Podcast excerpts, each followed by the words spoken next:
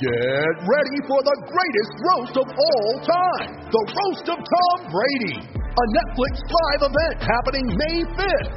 Hosted by Kevin Hart, the seven time world champion gets his cleats held to the fire by famous friends and frenemies on an unforgettable night where everything is fair game. Tune in on May 5th at 5 p.m. Pacific time for the Roast of Tom Brady, live only on Netflix. You ready?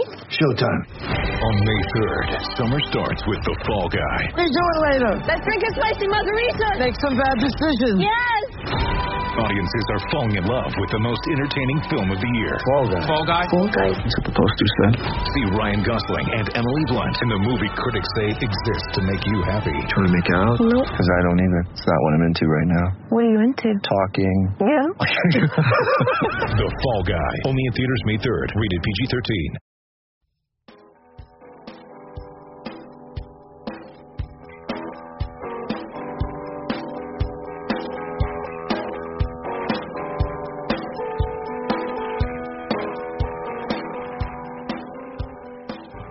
All right, welcome everybody. This is Derek Bodner, joined by Rich Hofmann on this week's Sixers beat, a part of the CLNS Media Network. How you doing, Rich? Richard Philip Hofmann. I don't actually know your middle name, but I'm going to go with Philip. You'll be Philip today. How you doing, buddy? What are you talking about, man? what an intro. The uh I am uh I am still amazed that there was an NBA trade that was agreed to and then canceled because two That guys was- on the team had the same last name. That was the craziest shit I have ever seen. So we're sitting back there. The way uh, post game works nowadays is they bring Brett Brown out into a you know a press conference room. We do that there, and now then they bring the two or three stars of the game into that press conference room. And a lot of time there's a pretty lengthy wait in between each person. And in that time we can go in the locker room and try to get, try to get other people on the side. But so we're in that press conference room kind of just shooting the shit. And, you know, we all start, like, we're all on our phone constantly. We're all checking the mobile notifications that we get. And it's like, could, the only real explanation of this happening is they asked for, um, they asked for the player, they asked for Brooks, and they didn't specify. And then we're walking back to the press room, uh, the workroom, and the Woj tweet came out, and it was the craziest. We have, and, and we specifically as Sixers reporters, but NBA fans have seen a lot of crazy shit over the years. That was one I've never seen before. That was one I don't think I'll ever see before. And it was, uh, I, I found it wildly entertaining. I was sitting in my car in the Wells Fargo Center parking lot last night, just reading NBA Twitter's reaction because it was, it was priceless. It was one of those moments you won't forget. It's probably up there with emoji wars. Yeah, when I think of great NBA Twitter days, the DeAndre hostage situation is definitely number Yeah. one. But this was, it, it was pretty fun to just, what really amounts to a nothing trade, especially with Trevor Ariza going to Washington, and that that deal has been, uh, the Phoenix and Washington kind of cut Memphis out of it today, and they're basically sending Ariza to Washington, and I'm sure he'll put them over the top for the seven seed, maybe. But uh, it was, uh, you, you know, for a trade of very little consequence, it uh, it found a way to be very entertaining. That's for sure. Yeah, it really did. And of course, you've got all kinds of sides covering their ass, and you know Memphis saying, "Oh no, we were saying MarShon all the time," and Washington saying, "Oh no, we relayed MarShon," and and Phoenix saying, "No, that was never what we agreed to," and and everyone just sort of looks incompetent. I kind of I lean towards blaming Ernie Grunfeld just because that seems like the easy way to move forward, and blaming Ernie Grunfeld doesn't necessarily ever seem like the wrong approach. But it was it was it was very entertaining, and I'm surprised it, like you like you alluded to, it's a trade that doesn't really make any sense. You know, Phoenix jumped the market by doing this on the first day that Ariza was eligible to be traded. They did so for a package that I'm not a huge Kelly Oubre fan. Like I don't think that he is going to put his physical tools together together into an actual useful NBA player. And while I like Ariza, like you said, what's Washington going to do? Be a seven seed? Oh, make that run, save your jobs. It just it doesn't make like Washington should not have been the team to pursue Ariza, and Oubre should not have been the return to jump the market to let go of Ariza. It's very surprising all around. But Yeah, didn't make a lot of sense. Nope. Speaking Um, of teams that might have pursued Ariza, yeah. the Sixers have no depth, man. Kyle tweeted out the other day, they need more good players. And we can X's and O all we want. We can talk about Fit and Simmons and Embiid and Butler all we want.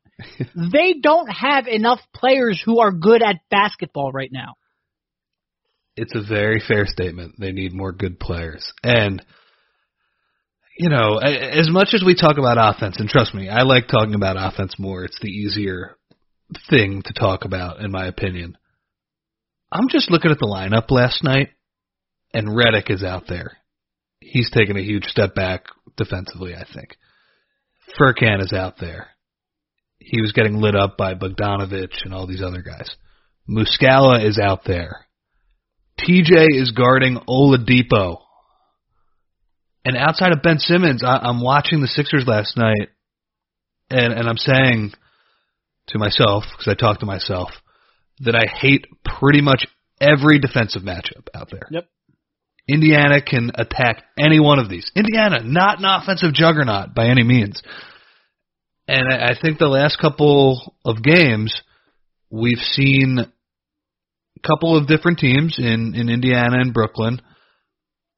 And you see, when you remove Jimmy Butler from the equation, things get dicey really quickly. I mean, they're, they're dicey anyway, but having a star level player like Jimmy Butler can help, uh, over, you know, he can fix some of those concerns by just being so good. But, you know, we're seeing it. This team was not deep to begin with this year, and they traded two actual rotation players, pretty good ones, for one and Butler. So when Butler's hurt, it's like, oh my God, this is just, what are we doing here? It's, it, was, it was a rough couple of nights down at the, uh, at the old Fark, that's for sure. Yeah, and it's it's you know it goes beyond just Butler's absence. Like I think the Butler trade was a necessary move because acquiring somebody of Butler's skill set and talent is much more difficult than getting the role players they need to finish out the roster. Like you can go out and you can find contributors on the perimeter as a backup five who can fill out this roster much easier than you can get that third guy who can create in the half court and play defense. So I don't like in no way is this saying that the Butler trade was a mistake. But it does set you back a little bit in terms of terms of your depth, which is set back even more because the team, you know, prioritize keeping salary cap flexibility, which by the way I, am still okay with. Like it, it's going to hinder them this year, and I, I I sort of made that concession knowing that it would do so. I'm trying not to live in the moment by complaining about the depth right now because I do think keeping that flexibility is worthwhile, both because I do think star, quote unquote star hunting has merit, and this is such a unique opportunity, and I still stand by that even though it didn't work last year. But also because I just think the depth of the free agent class is better next year to find long term contributors, not necessarily stars, but long term contributors. So I think not, you know, committing yourself to contracts last summer was not still not necessarily the wrong move, even though if it even though it hindered your depth. But that does impact 2018-19. You know, Markelle Fultz impacts 2018-19 in a big way. So you have all of these, and you know, Muscala being in and out of the lineup. Um, everything that's going on with Zhaire Smith, even though I think people are, were expecting a little bit too much out of him in year one. Like I don't think Zhaire Smith is fixing your playoff problems as a rookie. Agreed. But they have pieces who can maybe grow into these role players that you need down the line, but they're either unavailable or not ready. So they need to go out there and get more depth. And I kind of said this on Twitter today. It amazes me. You know, you look at Simmons and Joel Embiid, and they fit. No matter what numbers you look at, they fit. Like last year, they were in the top lineup in the entire NBA. This year, you look at the starting five right now, the current starting five, and it's like a plus 18 net rating. Granted, it's small sample size, but it's a plus 18 net rating. And that group look- has Wilson Chandler on the floor. I, and it has Wilson Chandler on the floor, who's been sneaky, really, really. I don't even think sneaky anymore. I think a lot of people are noticing it. He's been really bad. And he had another instance last night where JJ had to like pretty much shove him to his floor spot offensively. he does not know the plays. He does not know the plays, um, or he's the space kid. I'm not sure which one. I didn't probably watch him enough in Denver to make that conclusion de- definitively. But that lineup is killing it. You look at really any lineup that includes Ben Simmons and Joel Embiid, but doesn't include Markelle Fultz and T.J. McConnell, players who really gum up the paint on top of Simmons' already non-existent shooting, and they're at like a plus ten or a plus eleven net rating for two people whose fit is very heavily scrutinized. They by and large succeed, and I think there are some teams that they're going to have more trouble with than others. Like I think Toronto and Boston. We talked about this a couple pods ago. I think there are legit concerns about how teams like that can use Simmons' weaknesses to help out on Joel Embiid, and I think that is something to be concerned with. But for a team, I looked up in the middle of the fourth quarter, and they were trying to get Joel some rest because he he desperately needed it. But you're looking up, and there's like a lineup with you know Wilson Chandler and Furkan Korkmaz and Landry Shamet, and it's just like they don't have enough guys. Like we really don't have to make this that complicated. They don't have the guys. It shows up night in and night out in perimeter defense. By and large, they still compete offensively, which is again a real testament to Joel Embiid going completely bonkers more often than not, and JJ Redick's incredible fit offensively, and, and Jimmy Butler's talent when he comes back, and Ben Simmons. We'll get to him, but I actually think he's shown some signs recently that's not the main problem for this team competing on 2018-19. It is fit with Embiid and Simmons is a concern long term in them reaching their ultimate potential, but it's not their Achilles heel right now. And it's kind. it's just going to be real interesting to see what they do in the next two months. Like they've we've said this before, but but Elton Brand has a a, a real like he's got to be ready and he's got to be ready right now. Yes, he does. Do you know what Nemanja Bjelica is shooting from three right now? By the way. I do not. Why don't you tell? I'm assuming pretty good since you brought it up. Forty-eight percent. Yeah.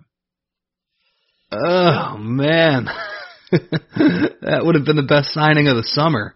And, and I do agree with you. You know, I see people kind of killing this front office for not adding quality depth pieces and Chandler and Muscala not working. And I, I think I agree to an extent. Those guys have not been good. But I also agree that keeping the uh, the powder dry was a necessary part of this, and that was going to hinder them in the uh, in the short term. I uh, it's just it just seems like such a bad situation though, because uh, the other part of this that got me a little bit worried last night, and it, it, there's a great stat you had in your uh, in your piece that went up uh, on Saturday. I get are we still pretending what they were recording on or whatever? So no. we're recording something right now on Saturday. I have a lot of stuff to do this afternoon and tonight, so I'm probably not going to get a chance to listen to it before, and so it might come up on Sunday morning. So that's why Rich is saying that. On a piece that Derek did four days ago for the Athletic Philly, uh, there was a good stat you had about Embiid's first half numbers compared to his second half numbers. Uh, and I, and I don't have them exactly in front of me right now. Let me see. I, it was 15.2 points in 17 minutes per game in the first half, and he shot 52% there. And then 11.4 points on 42% shooting in 17 second half minutes. Almost the exact same minutes because Brett is, is real strict on his staggering.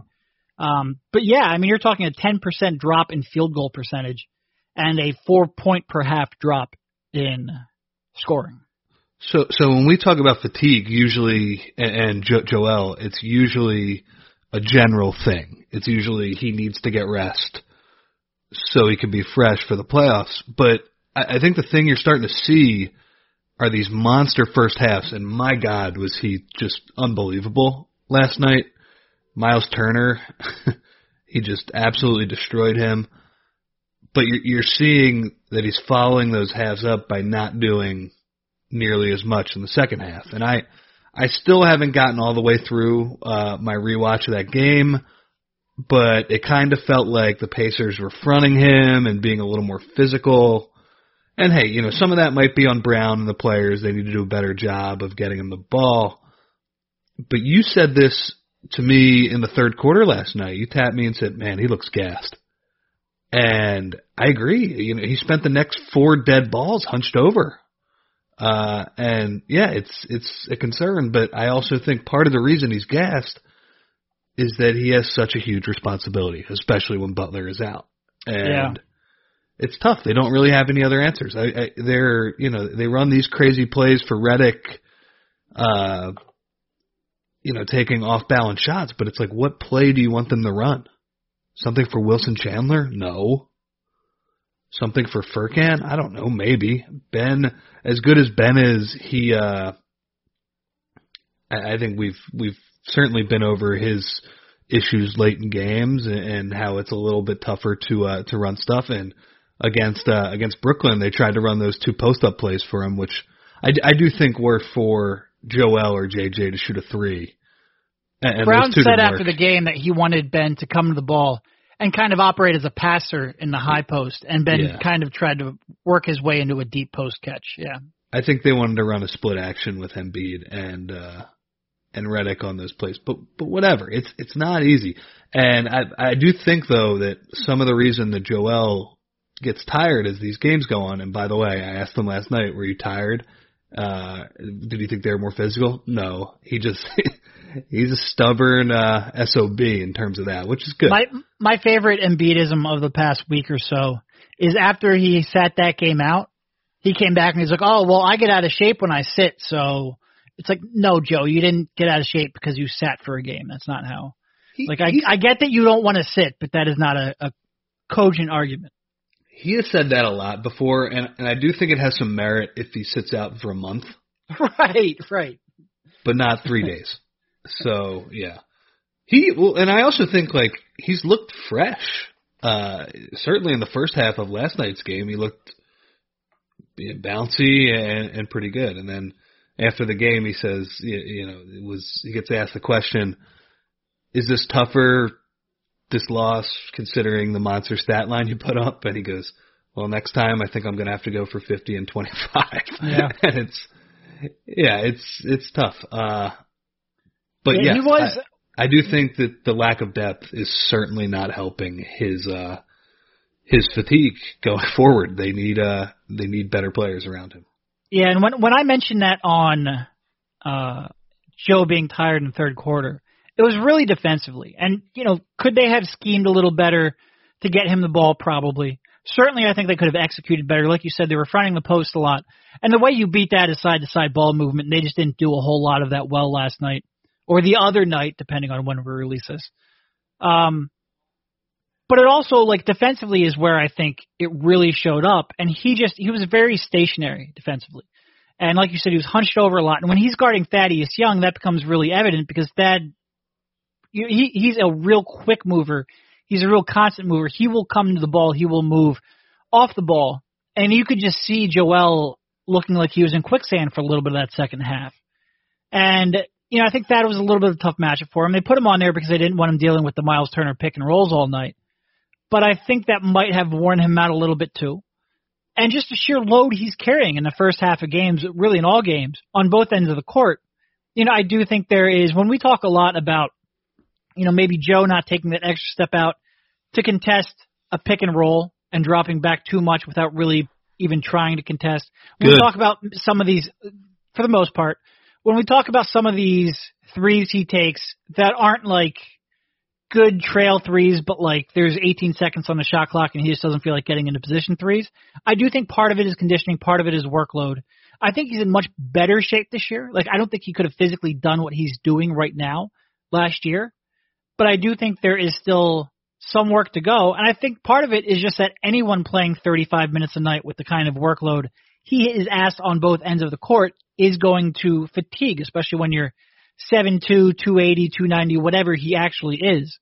It's a it's it's it's a lot of work for him. It's a lot of work for him. And it would be great if they had a little bit more of a competent backup center. Amir Johnson against what was it against Brooklyn that he he played Ugh. Completely lost. He he just Father Time I think has won that battle. The modern NBA game where he's asked to defend out on the perimeter and in space doesn't help him any bit, and he just looks completely lost defending the pick and roll. To Brown's credit, I mean Amir's pretty much out of the rotation right now, except for when one of Muscala or Embiid are out of the game. Uh, but Muscala last night was, or the other night against the Pacers, was dreadful as well. So it's there there aren't many great options right now. How do they fix it, man? I mean, they still have that 15th roster spot open. They do. They have that 15th roster spot. You've got um you know whatever happens with the Markelle Fultz situation and there are reports that teams are at least inquiring about him. There's been no report that the Sixers have received any offer that they're interested in. You have the what the room mid-level exception. You've got a trade exception, and you've got draft picks. You've got the you know Suns or the Miami pick Miami pick that they got from the Suns um, that you can dangle out there, or you, yeah, yeah, right. Miami pick that you got from the Suns. I'm talking myself in circles um, getting my Brooks confused. But yes, you've got that out there to trade. You've got your own draft picks to trade. You've got a lot of second round picks to trade. They have to be wise here. They have to be wise. You've made the point too that uh, recently, and this is something I really hadn't thought of until you brought it up, in that the Sixers should not be looking to just dump Markelle Fultz's salary, because the number you need to look at is not the nine million or whatever he is owed next year. It's the the term uh, if you stretch it, and that's what like three point three million or something. Yeah, a little little on like three point two point five or three point two five or something in that range. Yeah. The and you know I hate coming back to this, but it, it needs to be said when we're uh, we're talking about the uh, sorry state of the Sixers bench. I mean, the Fultz trade is just such a killer. I No, I mean they they invested a lot in that kid, uh, and so far, think about even if he was a just even a regular bench player, he's a below average number one pick, but he's a bench contributor. He's a solid third guard off the bench. That's one thing. And then, you know, when we talk about all their draft assets, I obviously, you know, I, I mentioned Bjelica earlier. It's probably a good thing now that the Sixers have traded that pick away, considering it's going to Boston. If it's not the number one pick, that the Kings are playing well. they're like But what? that's another thing you 12. could trade, huh? They're like fifteen and twelve or something like that. Yeah, I think I think it's Really? 15 and 13. They Okay. barely lost to the Warriors the other night, and uh yeah, it's I, you know even if I But to refuse to point- believe I refuse to believe the Kings are going to make the playoffs as well as they're playing. but even if it's a late lottery pick, I mean, that is another major asset that is just down the tubes now that could have helped And- with depth. to your point, the value of that pick now is almost beside the point. The value, you know, the opportunity cost of the deals you could have made between draft night 2017 and now is really what we're talking about. And there was certainly a lot of time in that time period where that pick was very high, highly valued in a trade. And so far, you've got those two big assets tied up into a, a player who hasn't played in a month and hasn't really contributed to your team, and you're now playing T.J. McConnell 25 minutes a night when T.J. McConnell should not be playing 25 minutes a night. Uh, it's, I don't know. And you, I, uh, you could, and and by the way, you could have traded T.J. McConnell for a first round pick according according to Woj too, but now you can't because you you have one real ball handler. It's, uh, it's not the best situation in the world. Sneaky thing uh, I'm kind of tracking as the Sixers are sliding. JJ Redick's only shooting 35% from three. Yep. I, I suspect that'll improve as the uh, as the season goes along, and he always talks about, you know, there he's been doing it long enough where there's ebbs and flows, but he'll eventually settle in at some number above 40%. But yeah, he's been struggling, and uh, he talked about it last night. I haven't exactly looked at the numbers, but he's he's been like the catch and shoot numbers just they they just haven't gone in. He missed three in the first half last night, and I think his uh, I forget exactly what he said. He was like these. Oh, he said even tonight there were three or four where you shoot them, and you're like, oh, that's delicious. And it turns out the bite was a little sour. Yeah. Uh, they need him. I, I, obviously, his role is he's probably doing more than the ideal workload. But yeah, some of these open threes, it's you're watching them and thinking, oh man, like if you know if if the rest of these bench guys aren't going to uh going to step up, it'd be nice to have a big JJ night once in a while. Yeah, and there's you know he's shooting. What is it? Uh, hold on, I have this. He's shooting 35% from three, but he's shooting 57.3% on jump shots between 16 feet and a three point line. That's pretty so good. still long shots.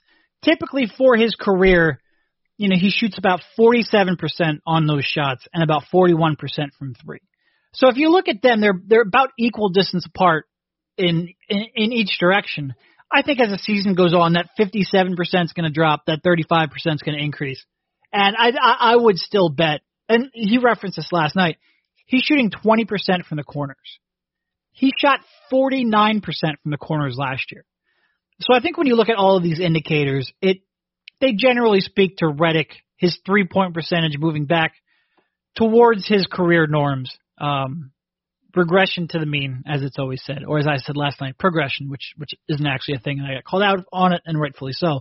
But I would expect that returning to his career averages, and the rest of his game, well, offensively, has been really good. Uh, you know, I think that a lot of people Not the defensive will- part though. no, and I think he's very clearly taken a step back defensively, and he he was exploited last year in the playoffs to begin with. But a lot of people will complain about Embiid being out on the perimeter, and part of that is he's just such a big, you know, he gathers so much attention from the defense. That's part of the reason JJ has these incredible mid-range numbers and is averaging a career high in points per game, is because he just attracts so much attention. He has so much gravity when he rolls to the rim that I mean JJ feasts on this stuff and he's he's he's playing really well outside of open catch and shoot three point shooting, which again is the one thing I'm most confident in the world will return for JJ Redick, and defense, which is a legitimate step back. Yeah. He's the master of the pocket pass to Embiid. Sp- speaking of that, I've been uh I've been a little intrigued even in last night's rough game. Brett Brown has played Ben Simmons at the four a lot more recently, especially when TJ has come into the rotation. I think he's pretty clear that TJ, when he's in the game, is mostly going to be a point guard.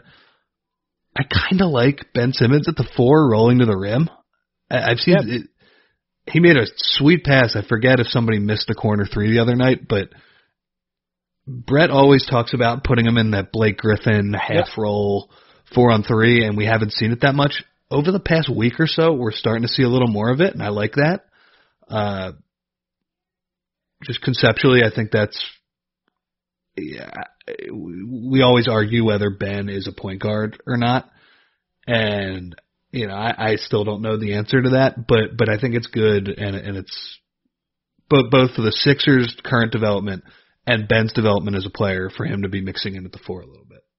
Yeah, he had he had a couple of you know, by and large I think I think Ben has been playing better offensively lately. Like he had one of those games, um he when he was posting up Bruce Brown, you know, there was some oh well Joel didn't get enough touches in this time of the game to start the game. And a lot of that was because Ben had so many mismatches between Jon Leuer and Brown that he knew he could get his shot and he knew he could score.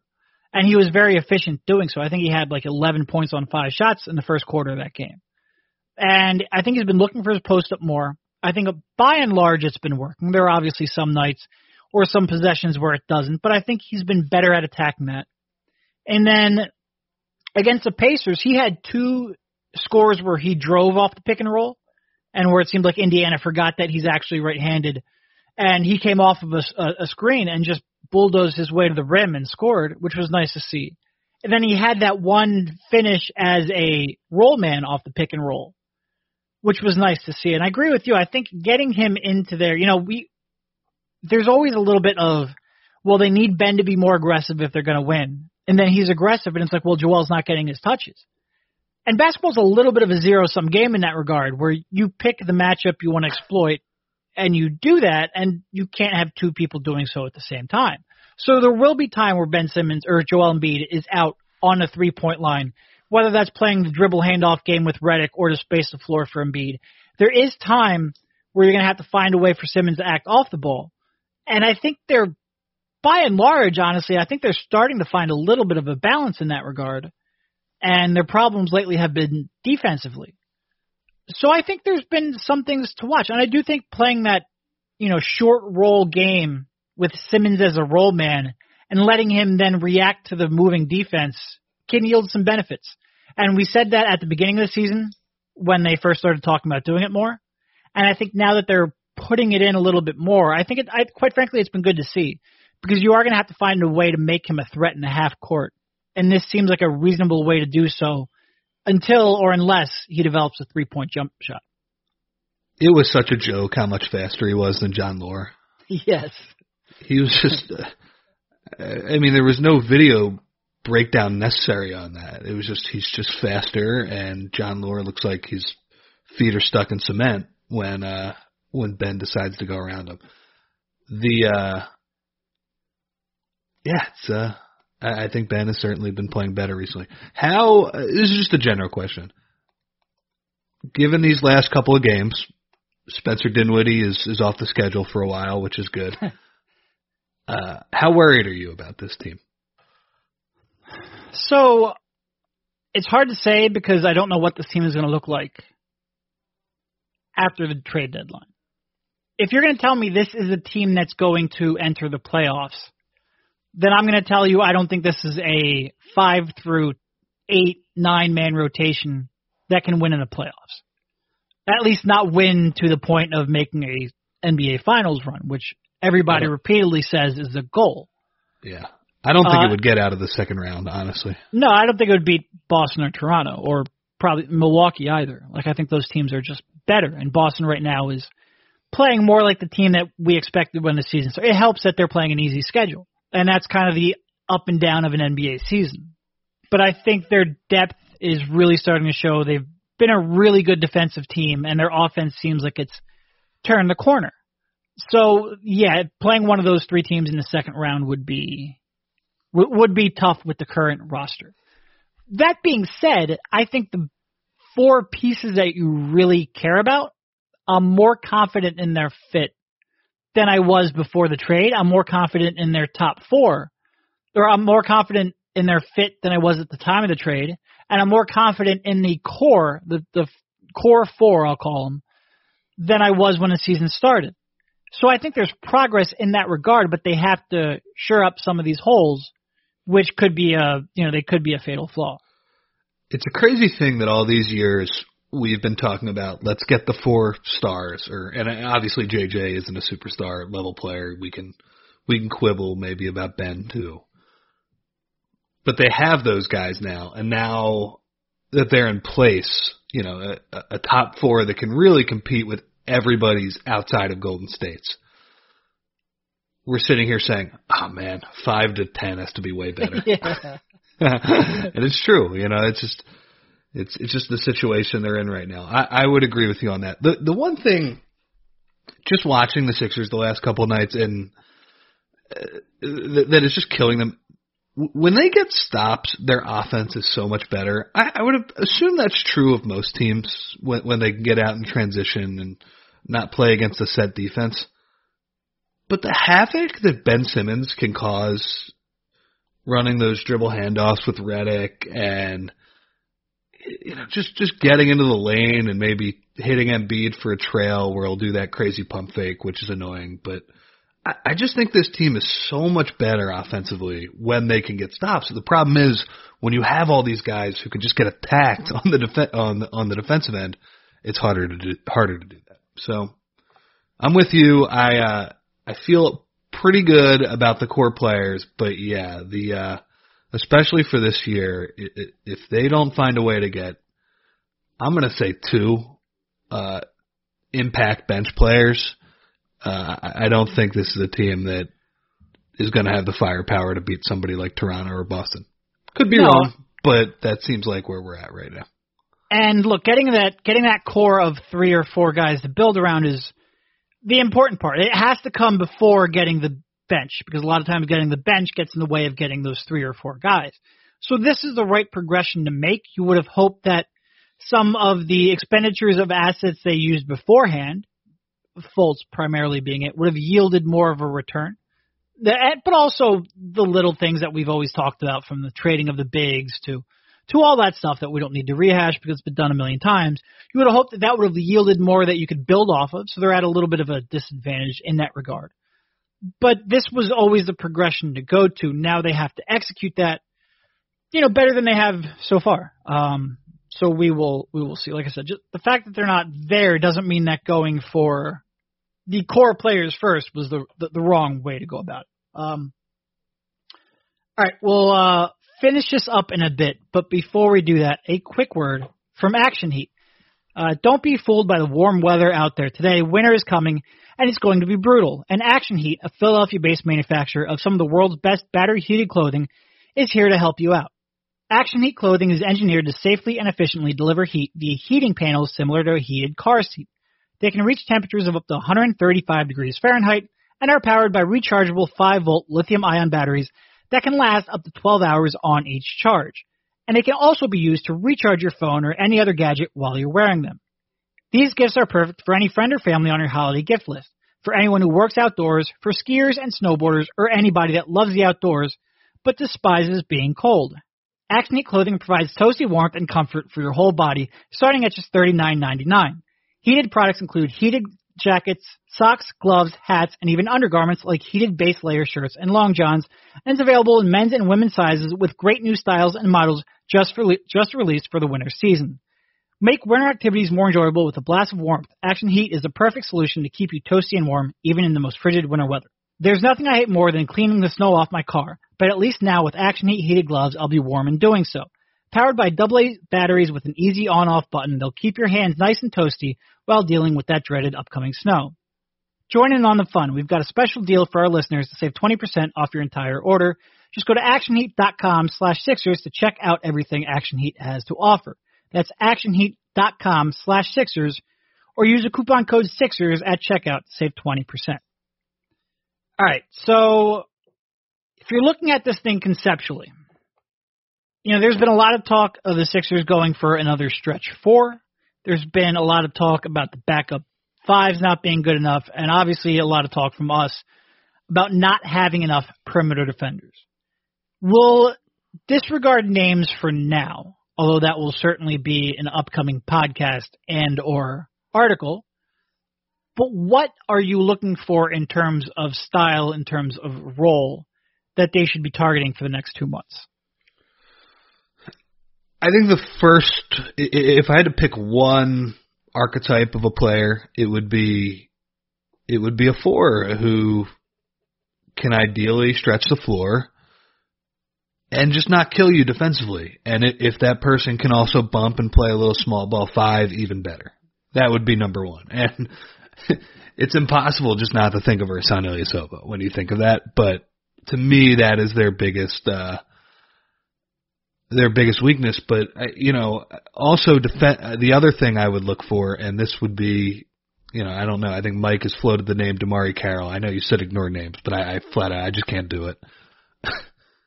a defensive minded wing would be the other uh the other thing I'm looking for. And uh, honestly, with the amount of creation on this team, as long as you can make a spot three, because cause we I think we've talked a lot about how the importance of being able to take your man one off one on one and and how three and D is almost an antiquated term now. Just give me a straight three and D wing. Uh, you know, a, a guy who can defend multiple positions and make a spot three. If the Sixers were able to land relatively both of those two things, I think there's a chance we could be talking about them a little differently in a few months. But we'll see if that uh you know, if they can get that on the buyout market or if that's going to have to be acquired in a trade of some sort. Yeah, I mean, I'm so I hate the term stretch four because we only really use that on guys who can't defend any other position. Like if it was a three four defender, you never hear like a three four called a stretch four. Um, you know, Robert Covington isn't called a stretch four, but I would I would prefer someone like him over someone like Ilyasova. Obviously, you don't normally find guys like Robert Covington in oh I don't know the D League, uh, except for Robert Covington specifically. But those guys are not easy to acquire. Uh, certainly, you're not going to find that on the buyout market. I think I would, what I would say is if you're going to get a big, at least get a big who can play both the four and the five credibly. Not like Mike Muscala credibly, but like actually credibly. Um, I don't. I, I would try to avoid a one position defender like that. I think I'm a little more focused on a wing, and I'll say more like a two-three wing, which I hate using the label, but I'm I'm talking to somebody with a little more mobility than Wilson Chandler. Um, really, what I think I would like is Wilson Chandler from like three to four years ago, not the Wilson Chandler they got this year, because I don't really think he's a credible. I I know he was on there a lot last night down the stretch against um, Oladipo, but I would like somebody who can more credibly do that and move maybe relegate Wilson Chandler to that bench role that I think we all envisioned when he when they acquired him. You know, I think Wilson Chandler isn't the player that we thought he was, and I think he's playing a much bigger role than we expected him to, and the combination of those two isn't isn't great. Uh, but I would also love a, and again, this name isn't. You're not going to get somebody of this quality now, which is why I avoid names. But in this archetype, a Pat Beverley type would just do fucking wonders for this team and somebody who can fight through those screens on the perimeter, who can really get up in a guy's face and defend, and who can also make a spot three. Like you said, being able to make a spot three shouldn't be the most difficult thing in the world to find, but it seems like it's been a struggle at times for this team. And forget positions because, you know, Ben can defend point guards at times. Jimmy Butler can defend point guards at times. They just need more guys who can credibly defend and shoot. Just give me those two skills, and I'm less concerned about position and more concerned about having more guys who can do both of those things. Although I, I would like, like I said, somebody who can defend more the one, two, or the three if I had to choose. But I wouldn't be too picky as long as you can get those two skill sets. Are you concerned about when they acquire these guys? Do you have the patience to wait until Yeah. the trade deadline or Yeah. the buyout time market? No, I do. I um, like my concern would be that guys like Ariza will leave before then, and if you wait, you could lose out on that opportunity. But I also like you don't want to jump the market now and pay too much. So I would, you know, I, if if if you get the guy that you want, I don't necessarily care when it happens because I think there's still enough time to integrate them into what should be a pretty, you know, a pretty cookie cutter role. Um, and I'm not too worried about playoff positioning and seeding at this time. Yeah, you just better hope that uh Jimmy Butler and Embiid stay healthy. Well, yeah, that is true. Well, luckily they all have perfect track records of health, so there's no concern there. Um, hey, hey, at least the Eagles are now under siege. Their medical department. I felt uh, we we talked about this yesterday. I really I was I was annoyed at that because vague injury updates with unexplained, you know, unexplained um, genesis of when they occurred. That's sort of our thing. So this is it feels like they're encroaching on our territory. Um, but that being said, if I had to write about another one of those, I'd probably lose my mind. So good luck with that, 80 It- Eagles writers. if Carson Wentz forgets how to throw a football, we'll know something is on. Oh God, don't even. Um, it, it- that's actually a good point though, because Carson gets a lot of criticism now because he didn't have the year I think a lot of people had, and now everyone's oh, is he really a franchise quarterback or or was last year a flash in the pan? Um, can you count on him health wise? And it's a lot like Ben to me. And we have this really odd tendency when a guy comes out, you look at every, and I, I wrote about this again on Saturday. But when a guy comes out, you look at everything they can do, and you're wowed and you're floored, and you think, man, I we have this guy for a decade. And then two years into it, you go, man, but look at all the things he can't do. And there's sort of like that swinging pendulum of how we view players and prospects in the future. And eventually you kind of settle in the middle there. And, you know, we've said the shooting thing is a real big concern. And quite frankly, I think he might be a worse shooter than he was three years ago. And that's hashtag not great. And not, neither of us are going to convince you that that is not a concern. Neither of us are going to convince you that that's not going to limit their upside together. But that doesn't mean that he, there aren't things Ben Simmons does on a basketball court that really help a team win. And I just, it seems like in order to prove a point, we all have to jump to hyperbole and, you know, drastic overreactions. Just calm down. Like, he's a good basketball player. It's, it's, it's good that the Sixers have him. And if in three years, him and Simmons, or him and Embiid don't work, you'll be able to trade Ben Simmons on a max contract. It's not, it's, it's not the end of the world. I promise. I promise. I'm with you, man. All right. Uh, Markelle Fultz. So I think there were no. uh, real quick. I promise, real quick. Oh.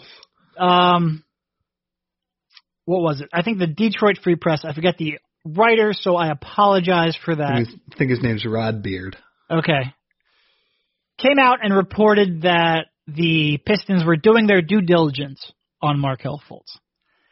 And I believe there was something linking the Magic to it as well. Again, I forget who put that out there, so I'm an awful human being and writer and, and colleague. Those two teams don't stun me. You know, uh, Pistons have some injury and depth issues at the point guard spot. Magic are probably the perfect place where Markelle could go, along with maybe Phoenix, and live in sort of relative anonymity, or at least as much as you can for being a former number one overall draft pick, playing in the NBA, but not have quite the scrutiny he has here. So I think there's reason to think both those teams would be interested in him. Do you think that this is something where a trade is imminent, or whether these discussions will be substantial? I don't. I, Yeah. But I just look at it as why would you want him? Yeah, or, I or think, at least why would you want to? Why would you want to give up anything of value for him? Right. So I think what is probably happening, and this is mostly speculation, but a little chatter, but a lot of speculation too.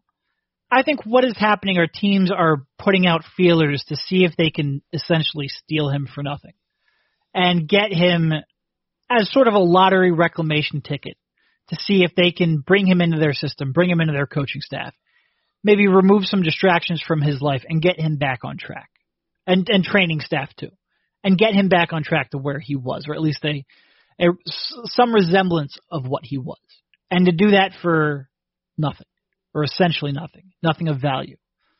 And I just feel like if the Sixers are actually going to get something that's an offer that's going to interest them, to pique their interest, he's going to have to get back on the court and at least show that you know the thoracic outlet syndrome was a factor, that the rehab is working, and that he's. And again, I Uh, we said this in I forget which podcast they all kind of blur together, but we said this recently where I think any notion that he's going to go do physical therapy for three weeks, come back and shoot like Washington is patently absurd. Like he's been shooting, regardless of your interpretation of the situation, he's been shooting the basketball wrong for a year and a half, and that's going to take some time.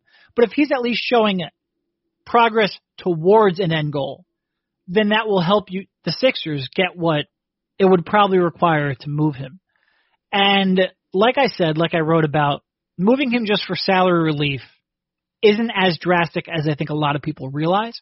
It can't be the only driving force behind a Markelle Fultz trade. And if they do that, I think it would be a pretty serious mistake. Are we done? Come on, Rich. Give me your Markelle Fultz th- thoughts. Come on. I don't No, know. I I, think- thought I thought we did a good job last time talking about the injury and you, you know, I honestly that that was more interesting to me than the trade talk. But yeah, it's I don't know. It's it's kind of mean- nice that Markelle is he's in Southern California. I think I think the the doctor, her name is Judy Seto, who he's working with. Uh, yeah, I, I don't know. I don't I don't have much else on it.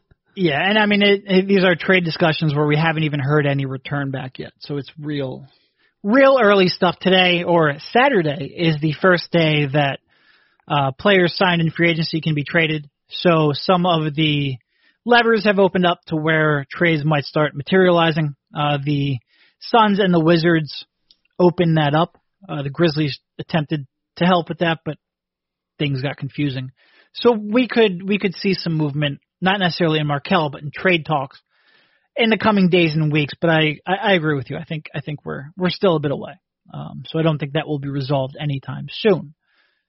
I think that's about all I got. You got anything else? No. Hopefully Luckily, Jimmy Butler comes back on uh Yeah. before or after this podcast. drops. Lu- luckily, there's enough controversy in Sixers land that filling a 50 minute podcast is not all that much work. But we will let you go. Thank you for jumping on, and we will talk to you soon. All right, man. See ya.